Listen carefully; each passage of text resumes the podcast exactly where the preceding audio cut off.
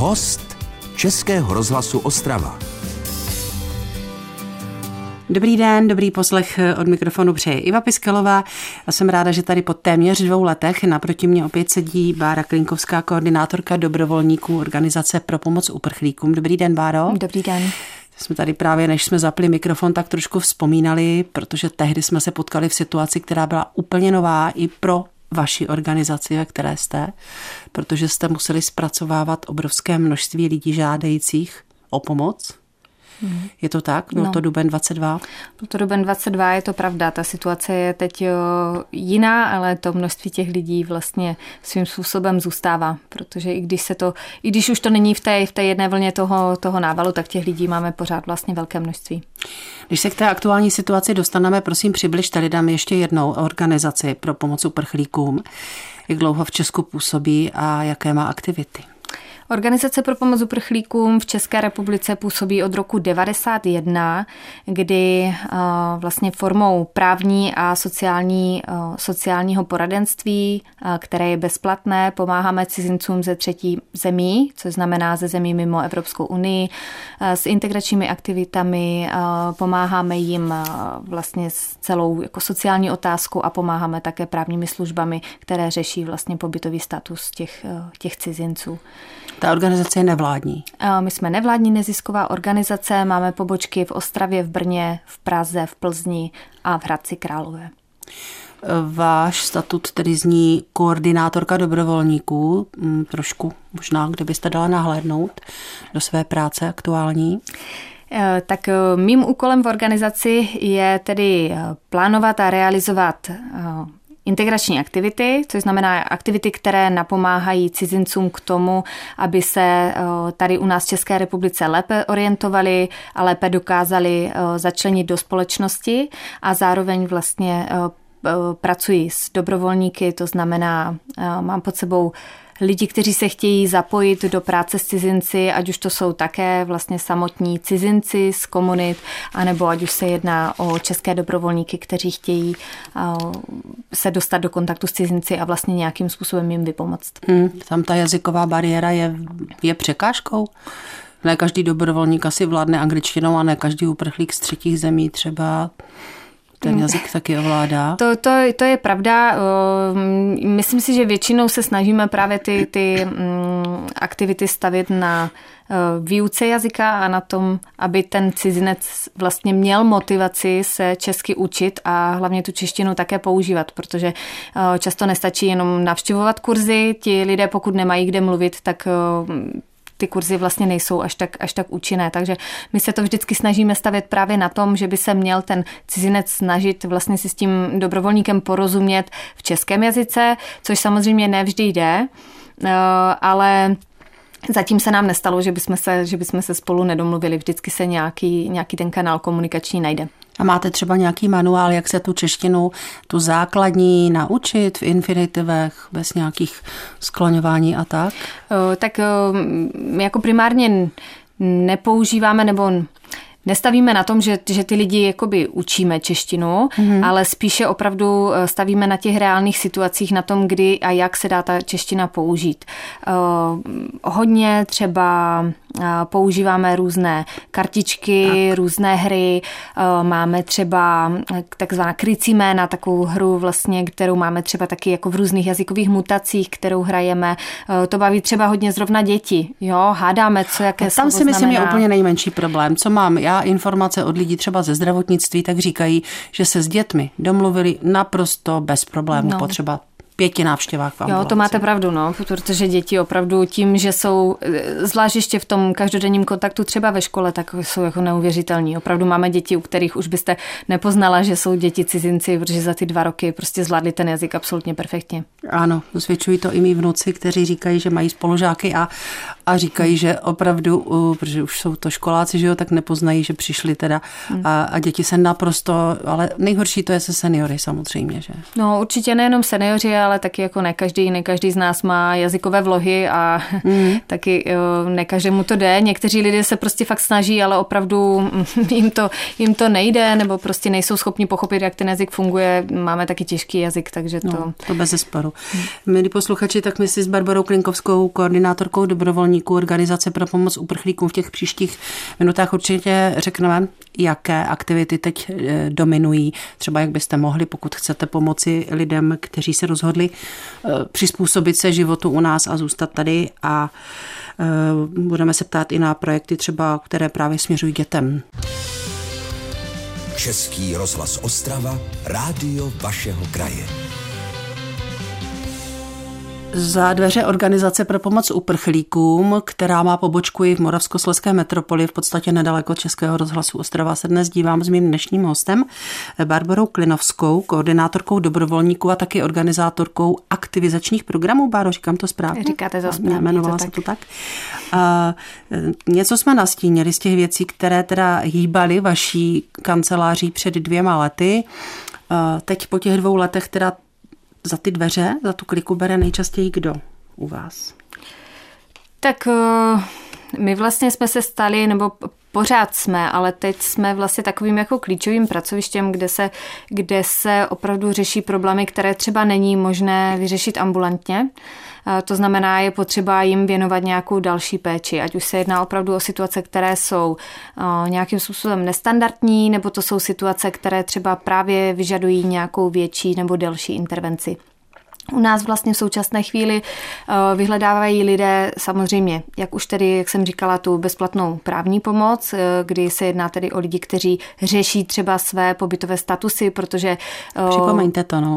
Protože vlastně se... Mm, od, eh, od té doby, co se zavedl institut dočasné ochrany, tak vlastně se eh, ta legislativa musela nějakým způsobem tedy ustálit, eh, tak aby mm, bylo jasné, kdo má, kdo nemá nárok na dočasnou ochranu. Přišla spousta lidí, kteří měli už třeba udělená víza v jiných zemích, teď se jim to začalo odebírat a, a prostě opravdu právníci pracují na tom, aby mohly ty rodiny zůstat třeba pospolu, nebo se snaží těm lidem, kteří opravdu jinou možnost, než ze země vycestovat, cestovat nemají, tak jim to jako dobře vysvětlit. Uhum. Promiňte, no vy jste říkala právníci, to znamená, že pro vás pracují přímo právníci, ano, nebo ano. jsou to i právníci na bázi dobrovolnické pomoci? Eh, ne, ne, ne, to jsou jako přímo, přímo vlastně právníci, které, mm, přesně právničky, které u nás na pobočce pracují a samozřejmě myslím si, že je to celé vlastně takové gro eh, celé organizace pro pomoc uprchlíkům, eh, protože mm. ta právní pomoc je vždy tím nejsložitějším, ve kterém se člověk není schopný zorientovat sám, takže to je, to je jedna z těch důležitých Já to zkusím částí. namodelovat nějakou situaci, jo, mm. která teda otevře otevřete o půl deváté, nebo já nevím, mm-hmm. osm kancelář a stojí tam tedy žena třeba s desetiletým dítětem, jo? Mm-hmm. A v ruce drží co?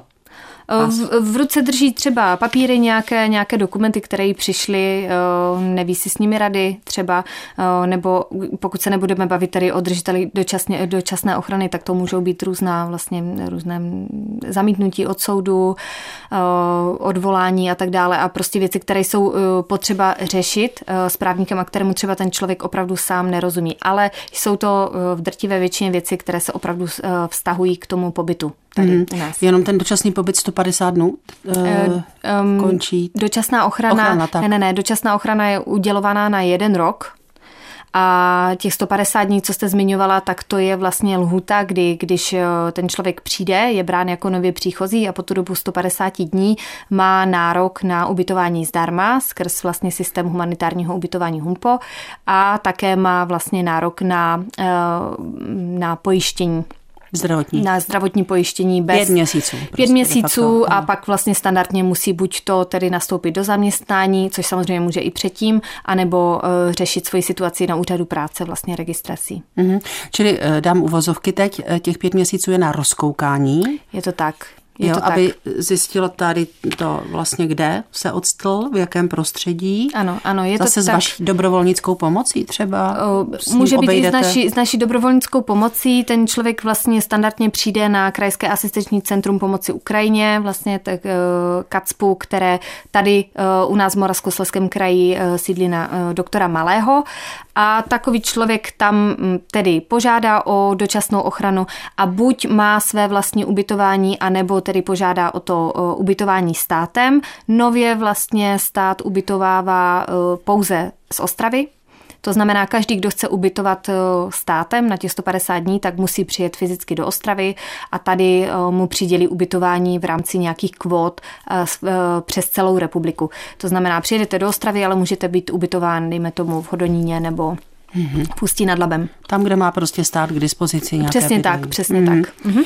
Tak uh, už tady zaznělo slovo Ukrajina, uh, tak samozřejmě i ty další minuty našeho pořadu s Barbarou Klinovskou budeme věnovat tomu, co tedy teď asi nejvíc eh, tady tato menšina, která se u nás rozhodla usadit, ne menšina, ale vlastně národ, který se u nás rozhodl usadit, tak co potřebuje, jak se jí dá tedy případně pomoci, aby ta, ta to její vrůstání do, do naší populace bylo co nejméně bolestivé pro obě strany. Český rozhlas Ostrava, rádio vašeho kraje. S Barbarou Klinovskou už jsme probrali lecos.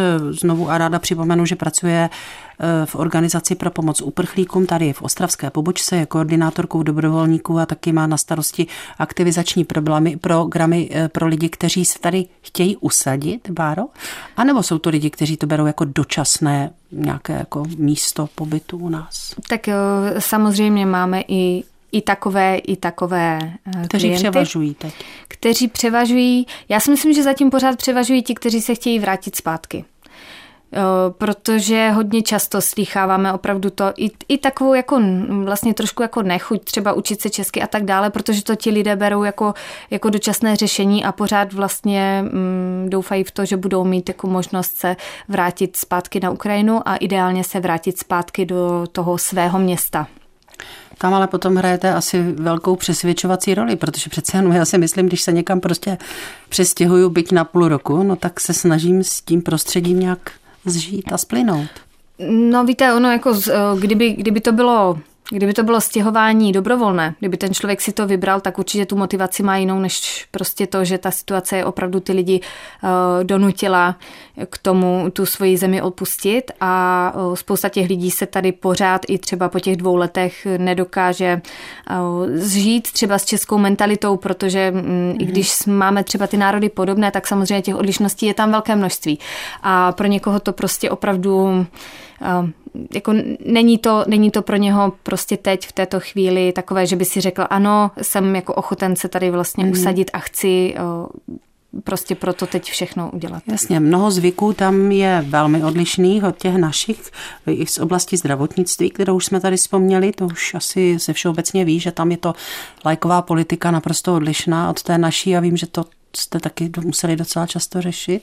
Jo, to, to určitě jsou, jako jsou věci, které opravdu jsou odlišné a myslím si, že už mm. jsme se s tím asi všichni, všichni setkali. Mm. Třeba právě dostupnost léků eh, na trhu, to, že třeba na Ukrajině jsou dostupná antibiotika na volném trhu. U nás ne. Pro spoustu lidí to byl třeba nepřekonatelný problém, ale samozřejmě s tím závisí potom nedostatek lékařů a to následné přetěžování lékařů, s čímž vlastně také pracujeme, i naši sociální pracovníci, i terénní pracovníci eh, chodí do provody vlastně s třeba zvlášť se seniory k lékařům, kde tlumočíme Pomáháme těm lidem vlastně v tom, aby opravdu eh, se jim dostalo takového ošetření, které zrovna třeba potřebují, protože se jedná často o eh, zanedbané věci, zanedbané věci onkologické pacienty, prostě opravdu věci, které je hmm. potřeba řešit. Takže eh, to se snažíme vlastně tomu napomáhat, tak aby tam jako nevznikaly nějaké větší hmm. jako problémy. Řekněte mi, kde třeba takový senior, tedy, který se zatím nemá kam vrátit, chtěl by, tak kde teď tedy s vaší pomocí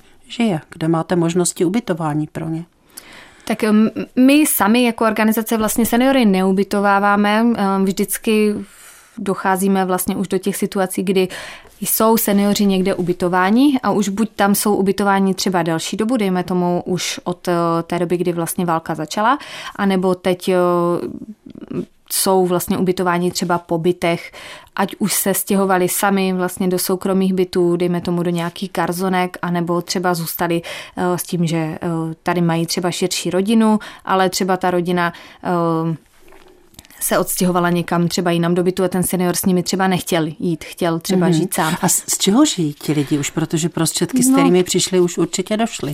Prostředky došly, ale velice často právě dochází k tomu, že buď je podporuje ta rodina, pokud ji tady tedy mají, to znamená třeba mm, je tady dcera, syn, prostě kdokoliv, tak ti chodí do práce a vlastně mm. pomáhají jim, ale velice často opravdu to jsou jako byty, které jsou za vlastně minimální náklady. Jo? Jsou to velice často byty měst městských částí, nebo to jsou prostě byty ve vyloučených lokalitách, kde, které jsou mm-hmm. třeba dlouhodobě neobsazené a tím mají také ty nájmy jako snížené. Většinou to vlastně potom eh, vypadá tak, že ten senior v rámci toho, že má vlastně nějakou penzi z Ukrajiny, plus vlastně třeba mm, dosáhne tady na nějakou drobný podíl vlastně příspěvku, tak eh, je schopný si třeba aspoň eh, ty náklady na to ubytování pokrýt a vlastně pokud je to v našich silách a ten člověk je v nějaké krizové situaci nebo prostě v situaci, která pro něho není dobrá, tak my třeba taky jako organizace poskytujeme pravidelnou potravinovou pomoc vlastně hmm. osobám v nouzi.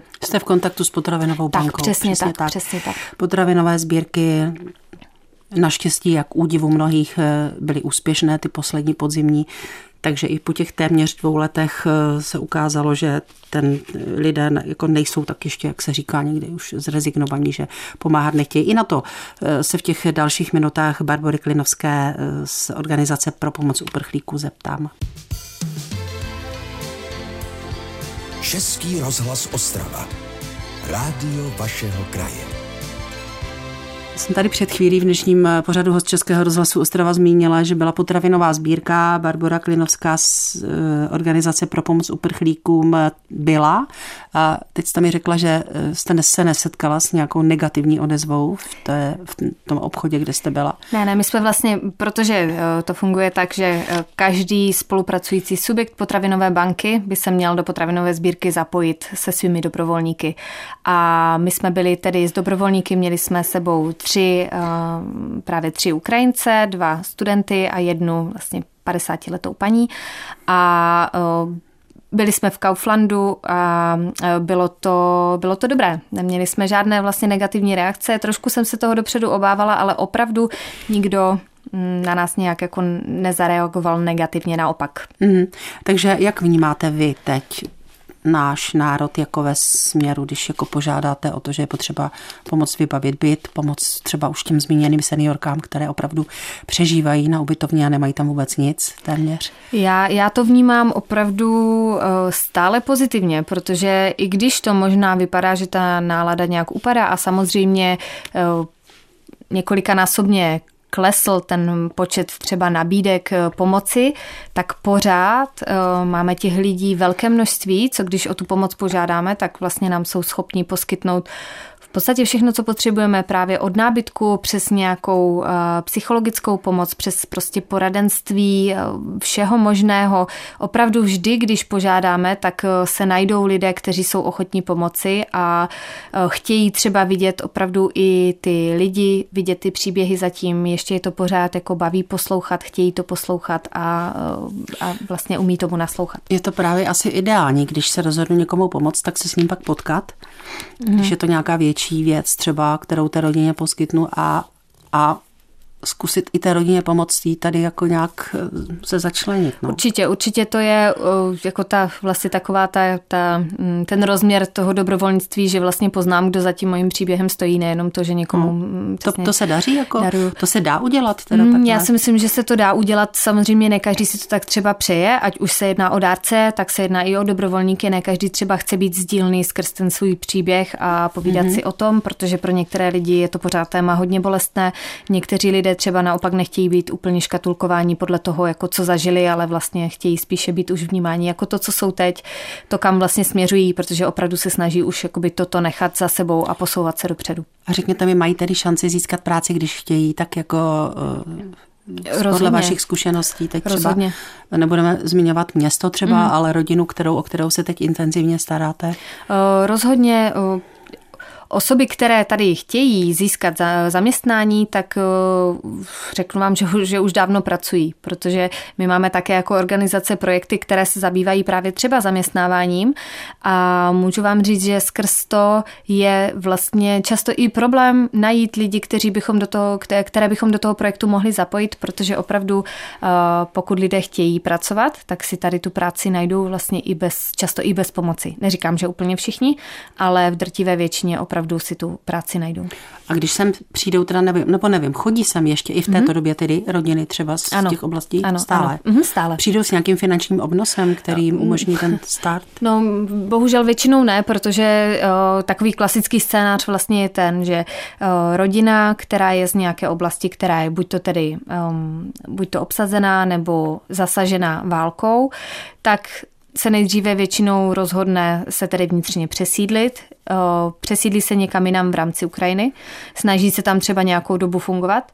Bohužel zjistí, že tam fungovat nedokážou, ať už se jedná o finance nebo prostě právě třeba hledání práce a proto se třeba často rozhodnou proto, že se posunou dále do některé ze zemí vlastně Evropské unie, která jim poskytne dočasnou ochranu. Pokud si vyberou Českou republiku, tak vlastně přicházejí, přicházejí tady k nám, teď tady přicházejí většinou přes Ostravu a hodně často jsou to lidé, kteří opravdu uh, nemají vlastně skoro žádné finance a rozhodně jsem se hodně dlouhou dobu nesetkala s nikým, kdo by řekl, že má jako nějaké finance třeba našetřeny, než přišel. No, tak na to asi není co říct eh, a snad jen to, že teda Organizace pro pomoc uprchlíkům, který má své webové stránky, pokud vás eh, naše povídání s Barbarou Klinovskou zaujalo a rádi byste třeba nějakým způsobem, ono se nejedná jen o lidi z Ukrajiny, oni jsou to lidi i z jiných států pomohli, tak tu webovku, Báro? Je to, je to www.opu, jako organizace jo. pomoc uprchlíkům.cz. Takže. Tam se dovíte více a tam také najdete i kontakt na našeho dnešního hosta. Tak uvidíme, Báro, za dva roky třeba, pokud se potkáme, tak se možná budeme bavit úplně o věcech, že eh, bývalí uprchlíci dnes tady vytvářejí nějaké nové aktivity. Jo, já, já věřím tomu, že i když jo, eh, určitě jo, eh, někdy třeba je jo, těžké se s těmi situacemi srovnat pro všechny, ne, nejenom pro, pro uprchlíky, ale vlastně i pro naše občany, tak věřím tomu, že opravdu je všechno na dobré cestě a že se nám to společné soužití bude i nadále dobře dařit. Od mikrofonu se loučí a s posluchači i Barbarou se loučí Iva Pischalová. Naschledanou. Naschledanou. Český rozhlas Ostrava, rádio vašeho kraje.